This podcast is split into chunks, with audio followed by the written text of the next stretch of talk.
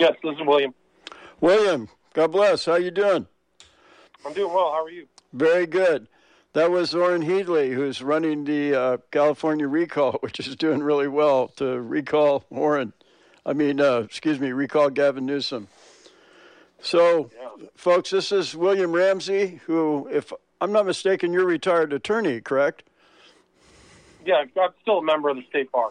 Still okay. So I could call you Dr. Ramsey. If you wanted to.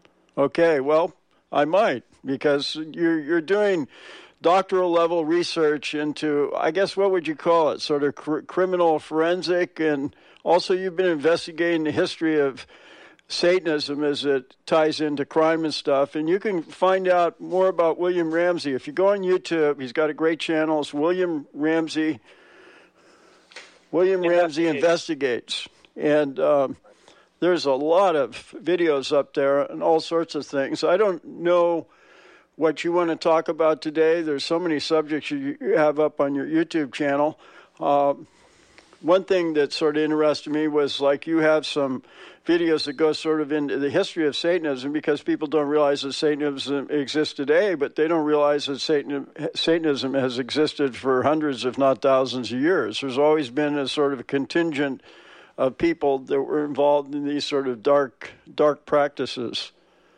Yes, no doubt. So definitely in the Western tradition, you could say witchcraft goes even back and is recorded in the Old Testament. So uh, it just pops up, and there are flare ups and individuals who pick it up, put it down, uh, different social movements. But yeah, it's a much more variegated and complex than you know merely talking about you know uh, LaVey or LaVeyan Satanism because he's part of a much longer spectrum going back through history of uh, black magic.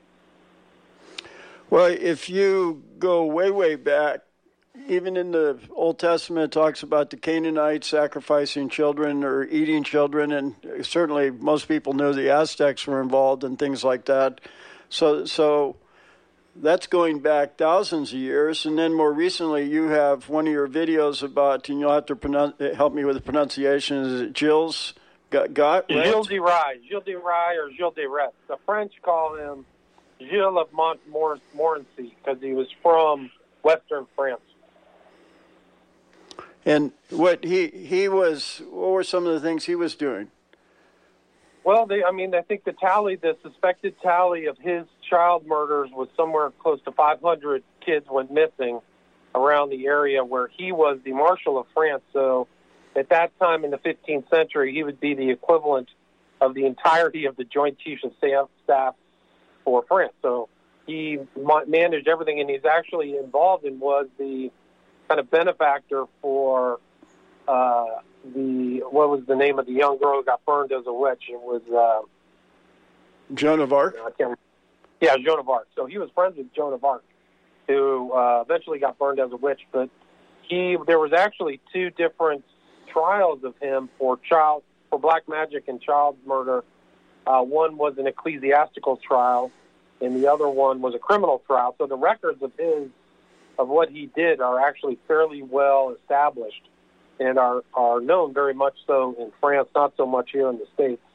But I came, he came to my attention because Aleister Crowley was going to give a lecture on Gilles de Rais. Called the Banned Lecture, and he was not allowed to. I think he was in Cambridge where he was going to give the le- lecture, but uh, he also talked about Gilles de Rais. So uh, you know, just like we're saying, that's part of this whole continuum of uh, the undercurrent of black magic and witchcraft. There was uh, the very famous case of Countess Elizabeth Bathory. I'm trying to remember what country she was. It was it Romania? It was one of those countries there in Eastern Europe. Czechoslovakia. Czechoslovakia. Czechoslovakia yeah. Modern day Czechoslovakia. Now, it's my understanding she got it in her mind that she would live longer and be more beautiful if she was drinking the blood of children and bathing in the blood of children. And basically, I think she got up to five or six hundred children she had murdered before they finally put her down. Yeah, it's very similar. There's definitely overlapping themes between her story and Gilles de Rais. Very privileged, elite in a feudal system, and uh, really just some of the most vicious types of acts against innocent people you could imagine. You know, William, whatever you did just a second ago greatly improved the sound quality. I don't know if you're using a headset or you're talking closer to the microphone, but it was much clearer. Okay, I'll have to just look at the phone while I'm talking to you. Yeah, that sounds that much better? clearer. Yeah, because earlier Okay. it was a little muffled. So, so there's always been no in the in the situation of Gilles Gilles de Rais. Was he drinking the children's blood, or what was his what was the purpose of him killing all these children? Well, he was supposed they they he had this kind of uh, magician from Italy. His name was Prelati. It was actually part of a huge network. He was the head of it, but he had all kinds of servants and uh, black magicians or stuff. But Prelati said that this demon could help, uh, named Barron B A R R O N, would help him uh, regain his wealth. And so he was tempted into this black magic kind of practices where they would abduct kids, and he had a couple of women who were burned at the stake with him. Uh, at least one, actually, woman who was a procurer of the children, and they would do all kinds of crazy rituals and uh, destroy the bodies. They would basically take the body. One of the reasons he was never caught is because they took the bodies and turned them into ash in uh, kind of like a local kind of a cre- crematorium type thing. So it was it was very brutal. But um, he cracked under pressure and told his whole story, Gilles de Rais. So it's all kind of uh, very well recorded about what he was doing. But he was doing it for a long period of time, and it didn't. It wasn't just boys. It was sometimes younger women, and uh, he enjoyed torturing them. But yeah, it was all for kind of black magical uh, purposes. You he you say he had some connection with uh, with uh, Joan of Arc. They were what acquaintances? Because uh, she she's never been accused of doing anything negative. So I'm just uh, curious what their connection was to each other. Well, she was burned as a witch, right? The English got her and burned her as a witch. But that was a considered to be political thing. Right. Well, that's true. Uh, but you know, she was supposedly receiving uh, messages from angels, right? But she were, worked under uh, Gilles de Rais right at the same time. They were acquaintances fighting what they thought at the time was the uh, the British invasion of northern France. Right, because there's extensive uh, documentation about the excellence of her life. I've never heard anything bad about her, and there are some very legitimate miracles attributed to her. But she was working in a very dark area, I guess, being connected to the French monarchy and Gilles de Rais and other people like that. Now, wasn't there another famous witchcraft case? And I try to remember it was Louis the Fourteenth or Fifteenth where it was a friend or associate of uh, Madame du Barry or Pompadour. There was one of the women who was one of the women in the court who was using black magic trying to convince the King of France to make her the new mistress. You're familiar with that? I'm not being very. Yeah, no, I, I'm familiar with that story as well. She was actually a Medici. He, I think the King of France married somebody from the Medici nobility of Italy, and she was into black magic. And actually, she was associated with Nostradamus, if my understand, if my memory. What was her correct. name and which king was it? Do you remember? Not offhand. I remember it was. I, I don't remember it was Louis the Fourteenth, Fifteenth, or Sixteenth, but I remember she was uh, trying to use black magic to become the king's mistress. Another. Yeah, her name was Catherine Catherine de Medici, and it was uh, let's see, King Henry the Second. Now, you, wrote you wrote a book about Aleister Crowley. Um, Right, Prophet of Evil, right. What was the name of it again? Prophet of Evil. That's an excellent book. I have a copy of that, and it, it's really amazing how many modern movie stars and politicians and uh, various uh, famous personalities were in his orbit when he was alive, or he even has quite a cult following today, even though he's been dead. When when he died, 1950 something, 1947. 1947. Yeah, December 1st, 1947. So you have this whole group of people that really think that he's great, but you know when you really look into the guy, he was uh, really pretty screwed up to say the least. I would say so, absolutely. But his ideas were very attractive to certain people, and particularly the intelligentsia and the entertainment elite really like Crowley. Excuse me. Yeah, but even till today, so there's still people who are admirers of Crowley. People in, you'd be surprised, but a lot of people who are um, very influential today have connections to the ideas of Crowley. Well, the thing was, uh, I mean, there was some obvious tips. I was looking at your book, and for example, I noticed the Beatles weren't in it, but they had they had a picture of Crowley on their cover, and the Rolling Stones. They were into that stuff. They they had that song "Sympathy for the Devil," and then you had Jimmy Page in the book and L. Ron Hubbard. And let's go over some of these individuals because some of them are quite well known. Yeah, I mean, L. Ron Hubbard was uh, did the Babalon working with Jack Parsons in 1946 in the Mojave Desert outside of Pasadena. They were trying to create a magical current and also create kind of a, a kind of an elemental being, you know. And so they were involved in John Dee type of communications with other dimensions. And he went from 1946, Hubbard did. 1948, he started Dianetics. In 1950, he started Scientology a lot of it, even his son said it was based upon black magic. He, his son described Scientology as black magic, you know, laid out over a long period of time. So Hubbard was very much influenced and mentioned Crowley in his teachings as well. But he was definitely influenced by Crowley, and Scientology has that element to it. And there's all kinds of other Jimmy Page Bob Crowley's Boleskine Manor. So uh, there's very influential people. Timothy Leary thought he was carrying on Crowley's tradition he basically admitted that. He said that the synchronicities between his life and Crowley's were very obvious and apparent to him. They both were in Algeria, Crowley was, and uh, Leary at the same uh, the same oasis, Bou Saada. So, um, you know, the, the modern age uh, has been much more influenced by Crowley and its culture than I think the average person may realize. And I account, I talk about that in my book Children of the Beast, so Crowley's influence upon 20th century history. Well, more recently, you have Marina Abramovich, who was doing the satanic ceremonies that she would call performance art, that a lot of these movie stars would go to. And I understand she knew people like Hillary Clinton and Lady Gaga and um, was it Jim, James Franco? A lot of well-known movie stars were hanging out with yes. her. Um, yes. And then Anton LaVey, and also right, but uh, she did she did something called spirit cooking that involved blood and human, uh, you know, things, you know, human fluids. So she was very dark, and uh, her and Lady Gaga are pictured together. I think she's doing some kind of weird thing where they're eating a human body that looks like it's a cake that looks like a human body. And who's saying the uh, who's saying it? Uh, Biden's inauguration. It was Lady Gaga.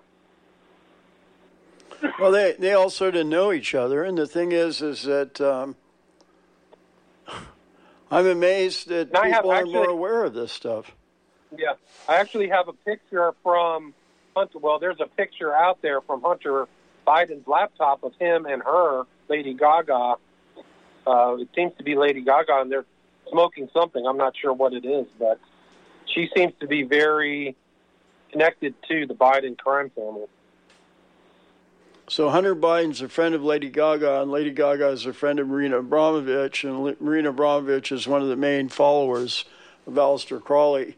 Because um, you had Katy Perry uh, in one of her videos. There's like she's uh, acting like a sacrificial person to be eaten, and they would create these uh, cakes of humans at various parties look quite realistic, and then they would eat them but the, the real story was apparently the after hours party was where the real events would happen. Yeah, that's the rumors that these like there's an introductory party and then you get invited to the after party at twelve. You know, at the at the witching hour. You're down in Southern California, right? Correct. I'm close to yeah. I'm in LA. So you know about the Cannibal Club. Uh, no. What What about the Cannibal Club? I think I've heard something like that. Yeah. Well, the can- the Cannibal Clubs, and uh, you know, I don't know the precise location, but it's somehow connected to the Hollywood area, and basically. Uh, Katy Perry and a bunch of these other film stars were bragging about how they would eat human flesh at the Cannibal Club. And one of the owners of the Cannibal Club was Priscilla Chan, who's the wife of uh, Mark Zuckerberg. And. Zuckerberg, there's an actual um, tweet video from years ago where he was, if I remember correctly, on Epstein Island. and He was talking about how much he enjoyed drinking adrenochrome, which is apparently a product of uh, children's blood. And that's an Right. actual. Have you heard? Have you heard the story of Armie Hammer, the uh, the Los Angeles movie star who talked about drinking blood? What's his name? Armie Hammer. No, I haven't. What, what was that about? Well, he uh, he was. They're calling it a whatever, but he said he's a real life human cannibal, and uh, that's what he was telling somebody that he was 100% a cannibal, and that he wanted to break his girlfriend's rib, barbecue, and eat it. And he's from like a very famous family, the Hammer. I think they're kind of like I think they were an oil family, but uh, Are you talking about Armand Hammer's son? I think Armie Hammer is related to Armand Hammer. Yes. Armin Hammer was the president of Occidental Petroleum, and he was Right, a personal friend of Lenin. In fact, he always had photographs of Lenin and Trotsky and people like that in his office because he made some of his first millions by getting these monopolies in the early Soviet Union on various types of supplies. And I think he also had the contract to sell the artwork that had been stolen from the murdered aristocracy and auction it off in the West. And so basically, he became a multimillionaire because of his contacts with the, the communist elite in Russia. But he also had connections to the Gore family. It was his his money put the Gore family into politics. Al Gore and Al Gore's father, who was, if I remember, a state senator from one of the southern states. Interesting. So here's the story about this. This just happened uh, January 2021. Women came out about abuse and that he would describe wanting to eat her flesh and would suck and lick her wounds if she had a little cut on her hand. And that she was suffering from post traumatic stress disorder because of it. And that he was into extreme things such as blood violence, rape, and cannibalism. And this is the son of Armand Hammer, who lives in Southern California. What's right. it- So no, he's the grandson of Armand Hammer. So his great grandfather was Armand Hammer. Then his father's Michael Armand Hammer. Or yeah, and so like he's gone down, but he said according to this, he's dropped out of various roles, and his acting agency and publicist dropped him. because he's a total a total maniac. That's not surprising. Total maniac. Well, you've seen these interviews where there was, uh, I mean, talk about the. By the way, folks, I know this sounds a little like National Enquirer, and I don't claim to be an expert on all this stuff, and I'm sure William doesn't either. But it's very interesting, and when you collect a lot of this information, you start to see certain patterns. So we encourage you to investigate this on your own, but. I'm just saying, under your uh, under your nose, there's some very strange things going on in Washington and in Hollywood that you might want to be aware of, because some of these politicians you vote for might not be as good as you think they are.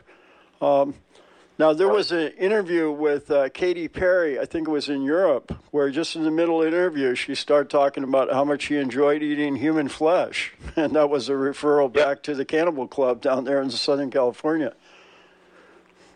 Yeah, I mean they have Hellfire clubs here in L.A. there was an old Hellfire club in the 20s and 30s, but there's definitely secret clubs here, secret houses that uh, are very much like the old Hellfire clubs that Franklin, that Benjamin Frank- Franklin attended back in the Revolutionary period of the U.S. Well, they the house that he had lived in, they found skeletons in the basement, and they were trying to decide whether they were there legitimately because they were buried or whether they were being used as uh, cadavers. in autopsies or whether they were used there for more sinister reasons. But uh, as much as people have a high regard for Benjamin Franklin, there is evidence that he was connected to some of these hellfire clubs, and it's debatable as to what was going on in these clubs, but they are historically provable. yeah, but the, they called themselves the monks of Medmenham. They were outside of London, and they were known to have like the originators of these kind of like eyes wide shut parties. But that was back in the 17th century, so they would bring in women and alcohol and do these things in secret. And, and Franklin supposedly was either attended or was friends with the uh, the progenitor of the the what they call the Hellfire Club. And you could probably say that the um, Bohemian Club in Northern California it functions as a kind of Hellfire Club. Yes, and other clubs too. Um, right, and others, others known and unknown.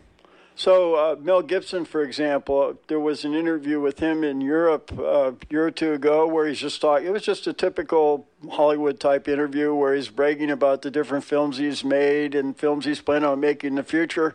And it was uh, all of a sudden he looked right in the camera, and he said this little thirty second blip. He said, "Of course, you know, most of the producers and directors in Hollywood are Satanists and they they drink children's blood." And then he just went on, started talking about his other movies he was doing, just as if he hadn't even said it. So, you know, there you go. There's another. Keanu Reeves had talked about this too in an interview.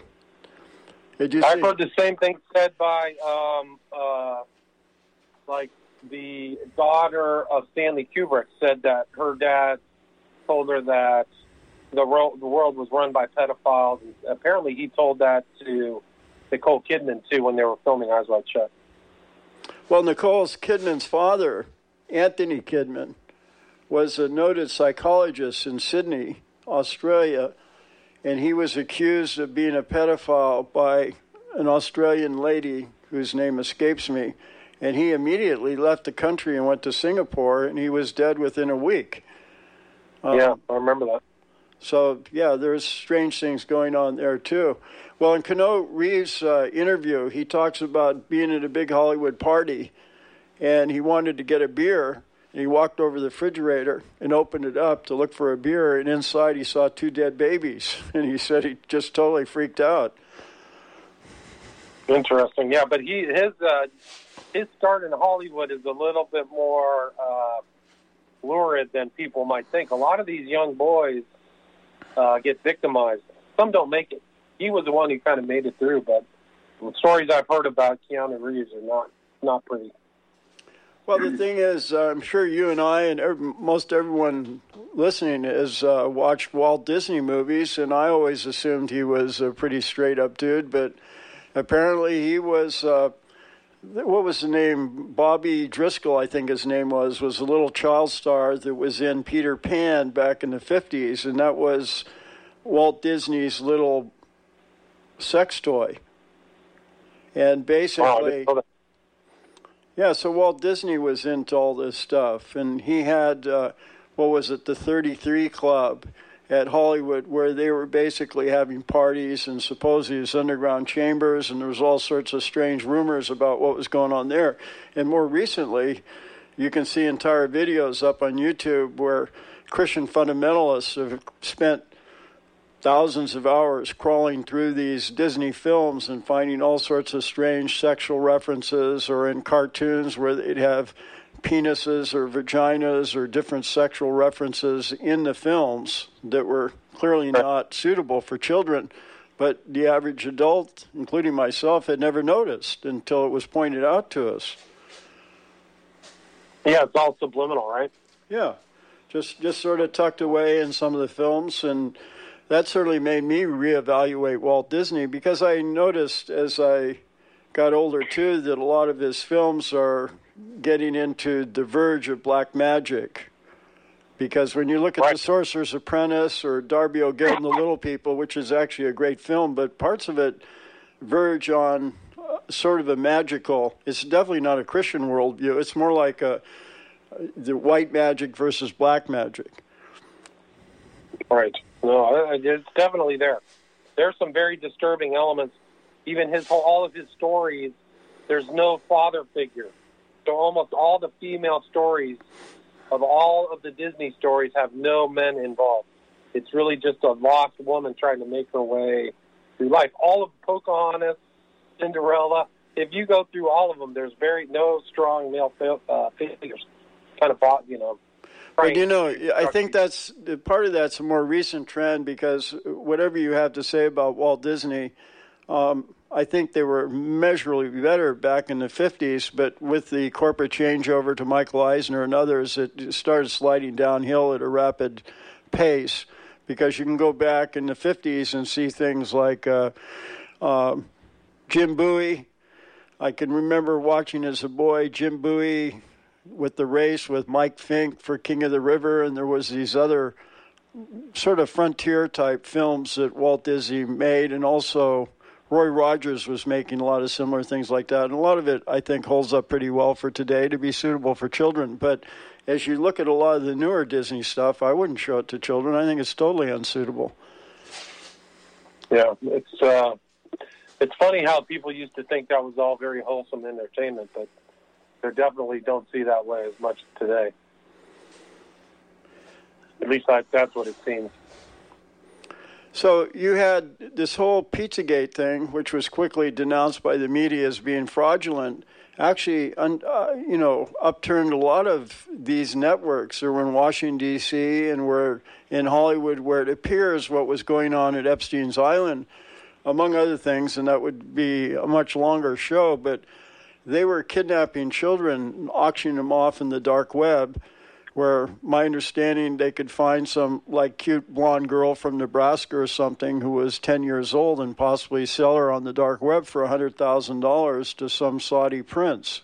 And this was going on on a big scale. We're not talking one or two children. We're talking apparently tens Industri- of industrial scale trafficking, massive trafficking. Yeah, tens of thousands of children, ultimately topping millions of children because they were doing it globally all over the globe right. selling these children. Well, they don't know the total number, but they were drawing people from Venezuela, Mexico. There are stories of people uh, covering uh, crossing the border from Mexico into New Mexico, where he had in a, a palace or a mansion. There's just tons of stories. The, these guys were, and it's very odd. Nobody can really trace where he got his money. They know that he had half a billion dollars, but they don't know the actual place where he got all that. They know that he was involved in some kind of uh, Wall Street scams, but there's it doesn't account for the totality of the money. So there was all kinds of stuff going on. Maxwell herself had to have known a lot of that stuff. So uh, the people who thought that there was a global trafficking thing going on were right. They were all right because Epstein is a perfect example of that. He was doing it for 20 years. Well, And the, the, the, amazing thing is, for those of you that are listening who are skeptics or think that possibly that we're exaggerating, that Dr. Ramsey is exaggerating or I'm exaggerating, we encourage you to go on the internet and look up Jeffrey Epstein's flight log. I don't know how, how good of a memory you've got, Dr. Ramsey, but it's just loaded with rich and famous people from our government, from from Hollywood, from the music industry. It's pretty astounding. Right. And uh, I mean, if it's a blackmail operation, then you're blackmailing everybody. There's a name on there that says Roberts, who is the current head of the Supreme Court, which dodged a valid case regarding vote fraud. They just didn't even look into it. They said they didn't have standing. It was incredible. It'll go down in history as one of the more perplexing decisions by the Supreme Court, if not the most perplexing, because that's what the Supreme Court is supposed to do is address problems between states, and uh, that didn't happen.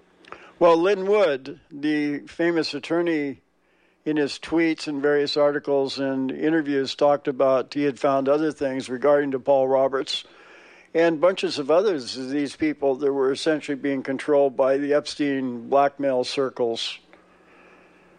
Well, that, that blackmail material may still be out there. That's what's scary. So Epstein's in jail, are gone uh, Maxwell's in jail, but that material may still be floating around. And I've heard rumors that it still is floating around.